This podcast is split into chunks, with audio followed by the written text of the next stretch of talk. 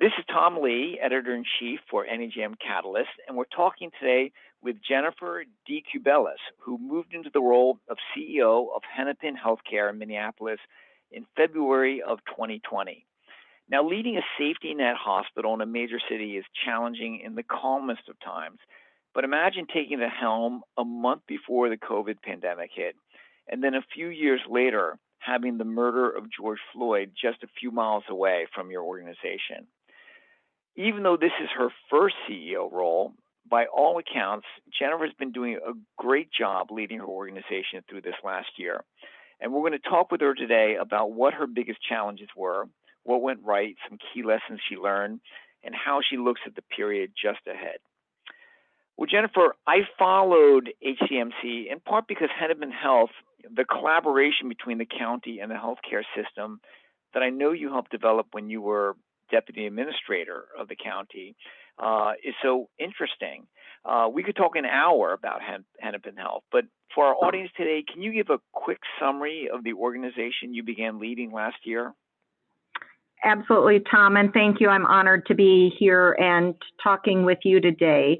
Uh, Hennepin Healthcare is an integrated health system located in Minneapolis, Minnesota. We are an essential hospital with over four hundred inpatient beds and a level one trauma center for both adults and children.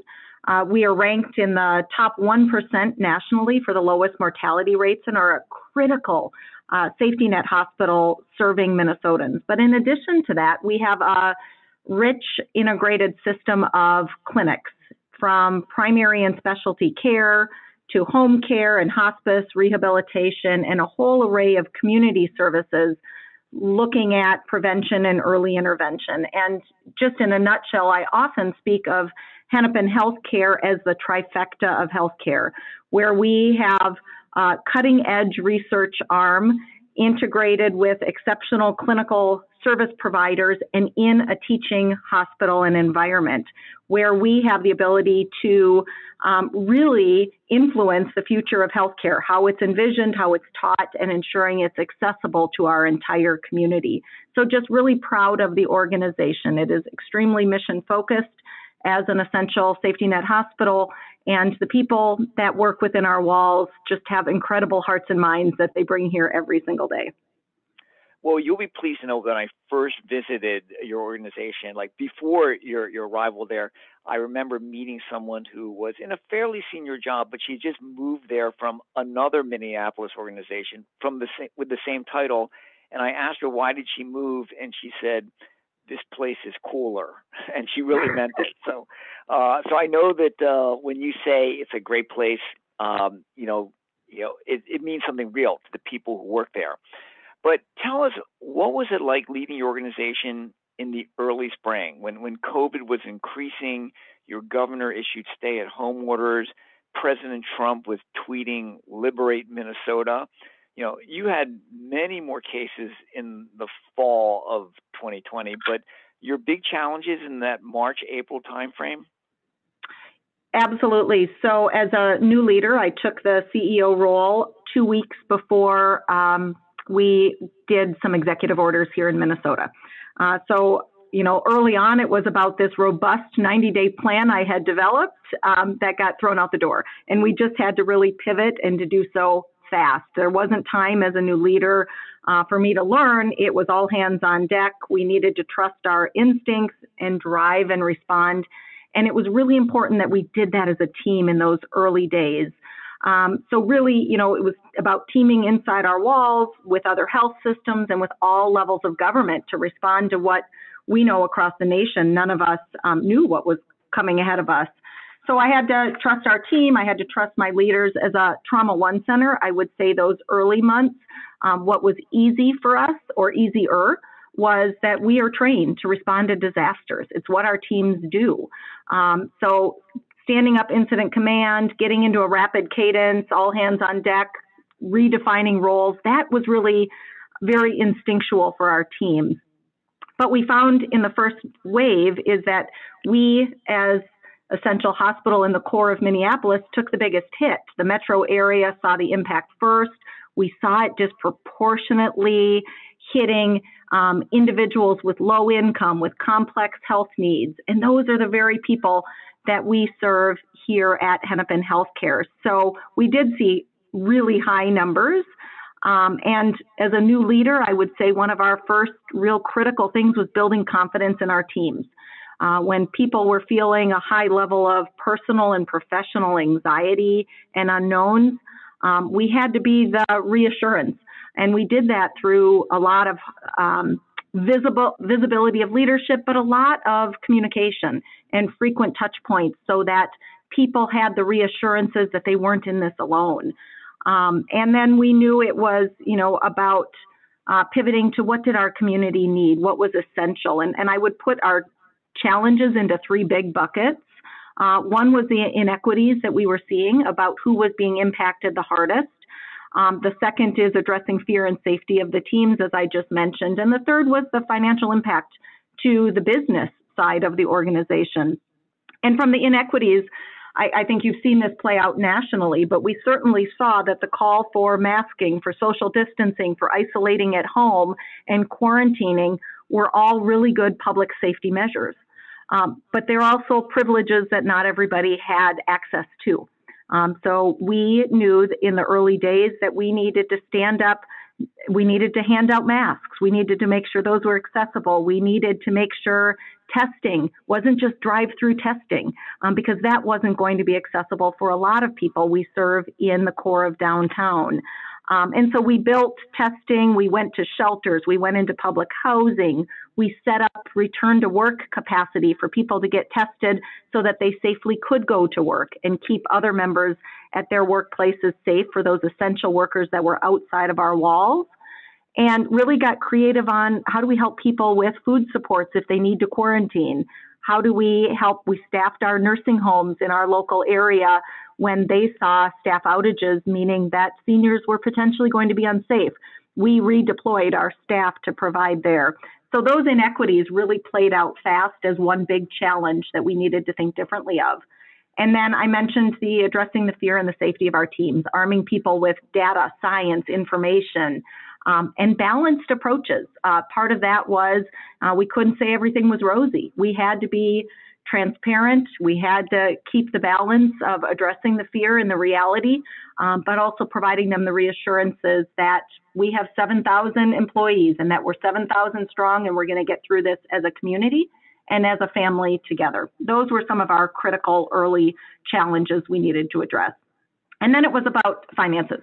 Um, you know, what do we shut down? How do we shut down quickly as a safety net essential hospital across the state of Minnesota and regionally? Um, we don't have a lot of the same books that um, other health systems have. So it was getting creative to start projecting forward about what was going to be the impact. So we indeed could keep our doors open to realize that mission we had. Well, it must have been dizzying. But then on May twenty-fifth, George Floyd was killed. And soon demonstrations were occurring uh, in Minneapolis every night. Uh, so how? What was the fallout from that killing? What did it mean for your medical center? Uh, absolutely, Tom. We were at a, you know, we were at a breaking point with fear, anxiety, and responding to COVID. And you throw the trauma that hit our community so hard on top of that. And um, we certainly were at the epicenter. Um, being in downtown Min- Minneapolis, we our E M S covers the Minneapolis area. We are the first responders. Um, so when protests were happening, when there was civil unrest, um, it's our team members that we had to uh, deploy. Um, so a lot of it was the early balance of safety for our teams, but knowing we are also the life-saving effort for our community. And so having to go into hotspots, having to partner really closely uh, with community leaders and with public safety to make sure we could both balance that safely for our team members, um, but also respond to the trauma, because our emergency department was handling the trauma, literally the trauma that in our community was playing out on our streets. It was also playing out in our emergency department. Um, we lost a community clinic. We, uh, one of our community clinics sat uh, across the street from the police precinct, and it was burned in those early fires. And that just added to the, the loss, the pain, the trauma that not only were our team members feeling, but certainly we're trying to rally and heal um, a community that was hurting incredibly. So it, it really took us back to focusing on the basics. The safety of our staff and our patients um, became an all-out uh, focus area um, that we needed to have all hands on deck for. Um, and so, you know, how did we respond to that? I think in the early days, it was easy for people to call on us to say, let's um, call on uh, the police department. Let's um, point the blame somewhere else. And what we did instead is we really said, this isn't about blaming others. It's about doing our part to address the inequities that we see in Minnesota and the unjust reality that we see around healthcare. Um, and so we really turned it on ourselves to address systemic racism uh, within our walls, um, outside of our walls, and how we partner with community, and really turned our focus as an organization to being a critical asset that works to remove those barriers, address the inequities, and revision healthcare as a way to help heal with our community. Well, you know, that was my next question, which is what kind of messages were you giving your workforce at that time? I mean, clearly, uh, instinctively, or, you know, just because, you know, you're strategic and, and, and a good manager, you, it sounds like you understood the what it would take to build trust in your workforce, that uh, you and the rest of the leaders of the organization, you know, got what was important to them and that they could trust you. I would say we worked really hard on it. We didn't always get it right. You never do. Um, one of the things that, and, and credit to our communications department, that they knew was essential was the visibility of leaders. Um, so rounding, um, regularly was important, but we also put out video messages um, to be able to hear and see each other, and, and you know, early adopters of still getting into to meeting space, even if it was virtual. And some of that messaging was, it was reassurances, but reality. It was letting people know we've been through, we do trauma here. We can get through this. It is a different type of trauma, and it is an elongated response. I think that was the hard thing. And so we talked a lot about balance. Um, do what you can do today. Uh, bring your best self. Look out for each other. There was a lot of just incredible compassion for team members and for each other across the organization um, that we worked really hard to highlight how people are supporting each other, um, and really gave our team members permission to tap out. Um, we talked a lot about that balance of um, this is a personal impact to, to all of us. And we need you professionally at your best. And when you need to tap out, we've got seven thousand strong team members that are going to step in for each other and really balance that. I would say another thing we worked on with our workforce is our behavioral health arm, um, our mental health services um, really became a critical team support. Um, so they pivoted as well to not just providing the mental health supports to our community and the services that they are um, so strong at delivering, but they really turned to provide those supports. And so we had a response system to provide our own wellness supports to our team members. And we partnered with our spiritual care as well. Um, you know, the, the loss of life that we were seeing, even as a level one trauma center, um, surmounted anything we have experienced before. So our spiritual care team also Um, not only worked with families and with community in incredible ways, but really began to partner with our team members to keep that foundation of support present. And I, I will just call out one um, thing that we highlighted a lot throughout the year was uh, the shout outs across our organization that came from each other. Um, shout outs daily from doctors, thanking our environmental services workers for being essential team members in how they cleaned rooms, how they turned beds, how they stopped and provided support to the physicians as well. It really was a level setting across our organization of our ability to highlight inspirational moments that kept people going, um, and, and talking a lot about the incredible hearts and minds that roll up their sleeves every day within our walls to move this work together. Well, now attention's turning, has turned to vaccines, and how's it going with your workforce? And you know, what are you doing to reduce vaccine hesitation uh, with, you know, with your own employees? Yes, vaccine has been kind of another wave, and it's been another wave of, of rapid responding. It's fast, it's uncertain, it's constantly changing as we get new vaccines or new learnings. And it has that same urgency of the response early on from COVID was.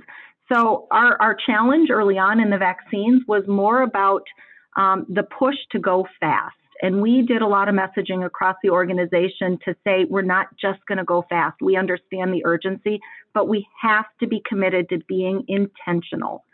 And our commitment was to the inequities we saw early on in who was in our walls um, struggling to survive.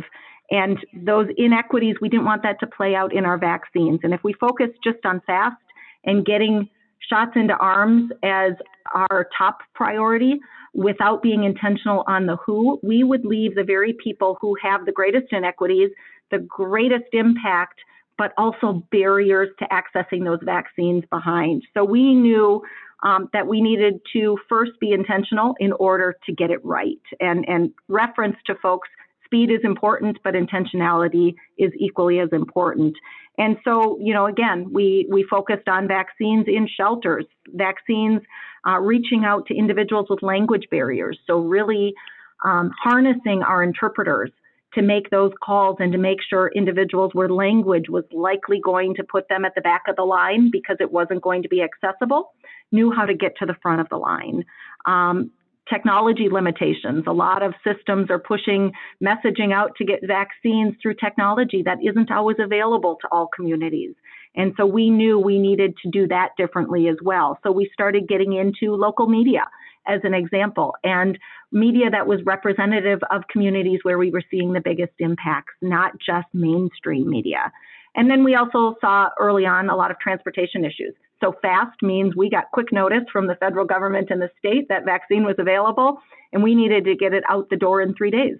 However, our um, public program transportation uh, takes three days to schedule, and more typically is required within a seven-day window. So we knew right away we had to, again, get creative and get out to communities so that we could get um, the right individuals uh, impacted and with those vaccines. And some of the hesitancy Um, was bridged through partnering with who are the natural community leaders. So if individuals don't trust healthcare, um, who are the trusted resources? And it was partnering with imams, with pastors, with community leaders, with community-based organizations, places that already had that trust, and to say, let's build a response system together. Um, and I, I think a lot of it is about keeping on, keeping talking. So we've been able to fill, we haven't had unused doses, we've been able to fill, we've gone to churches and partnered there and had elders coming in. Um, and what we will do over time is continue, keep listening about who are we still missing, who is still hesitant, what are their worries, and if we can lead with data, science, and trust, I, I'm confident we'll get folks there. One cool thing I learned recently was that a couple institutions have figured out that key influencers in their hospitals are uh, cashiers in the in the cafeteria, and having them say, "Have you had your vaccine yet?" Uh, seems to have more impact than having chief medical officers talk about it. To, um, you to, you are absolutely right, and we saw that. Uh, heard a great story about our one of our facility directors um, who walked walked a lot of his own employees over to the vaccine. They were hesitant, and he said, you know what, I gotcha. And how about if we go together and let's do this um, as a team? And those are the things that make a difference. And what we found is those individuals then championed it and went, okay, I'm going to grab my next three team members and make sure they're comfortable as well and get over there. Well, that's great. But all right, so when you look back in your first year, my assumption is that you couldn't possibly imagine that it would be anywhere near as challenging and interesting as it was. Uh, any quick summary of uh, what went right or what you might do differently if you had the chance? Absolutely. These are constant reflections because I think, uh, again, this is just a new world for all of us, not just me as a new leader, but for our organization, for our community. And so we're constantly reassessing what's working, what's not working. And I would say, you know, what went right as I look back at twenty twenty and as we focus on what we need to do in twenty twenty-one, our focus on team Um, has certainly been uh, a high point.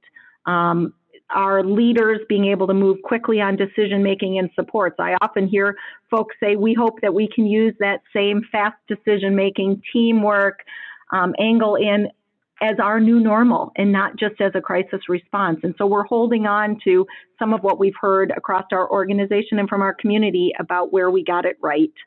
Um, and that as leaders, it was less about us. It was all about our team members, and that we were the cheerleaders. Uh, we were the ones that kept them going, provided the supports when we knew they were getting tired, and listened and learned from their experiences in order to best heal and, and be there for our community. Uh, what I would say from uh, what would we do different um, uh, is pivoting sooner. Uh, in twenty twenty-one, we're having some pretty hard times right now um, because our focus was so much on the crisis at hand. I don't know that we pivoted from just trying to survive COVID nineteen and the community unrest um, to pivoting to thriving. Um, so how do we grab those opportunities, grab our new reality, and Um, really embrace it so that it is less of a crisis response and it is more an opportunity to do work differently. And we've done that with our health equity and, and championing that work, and what we've seen is so essential across our community.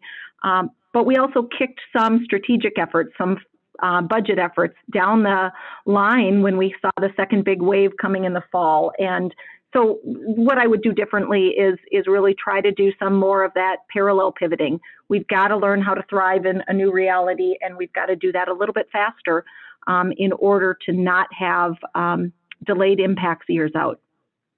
Well, it sounds like uh, you've thought through my my last question is pretty clearly, uh, I, which is, you know, what are the big challenges for the year ahead? So like, like, what are you telling your board are are the, the, the top one, two, or three things to, to worry about?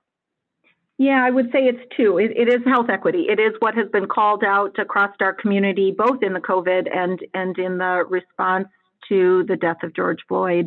Um, health equity is certainly a charge. And as a mission-driven organization, um, we are committed to changing healthcare and to being the ones that help eliminate the inequities that we see in Minnesota in particular. Um, COVID taught us how important prevention and early intervention is. And so we're working on building an intentional focus of how do we help everybody be healthy, because we see when there's disparate outcomes in healthcare um, that there are disparate impacts when we get the kind of crisis we've seen with COVID. Uh, we're focusing on population and community health.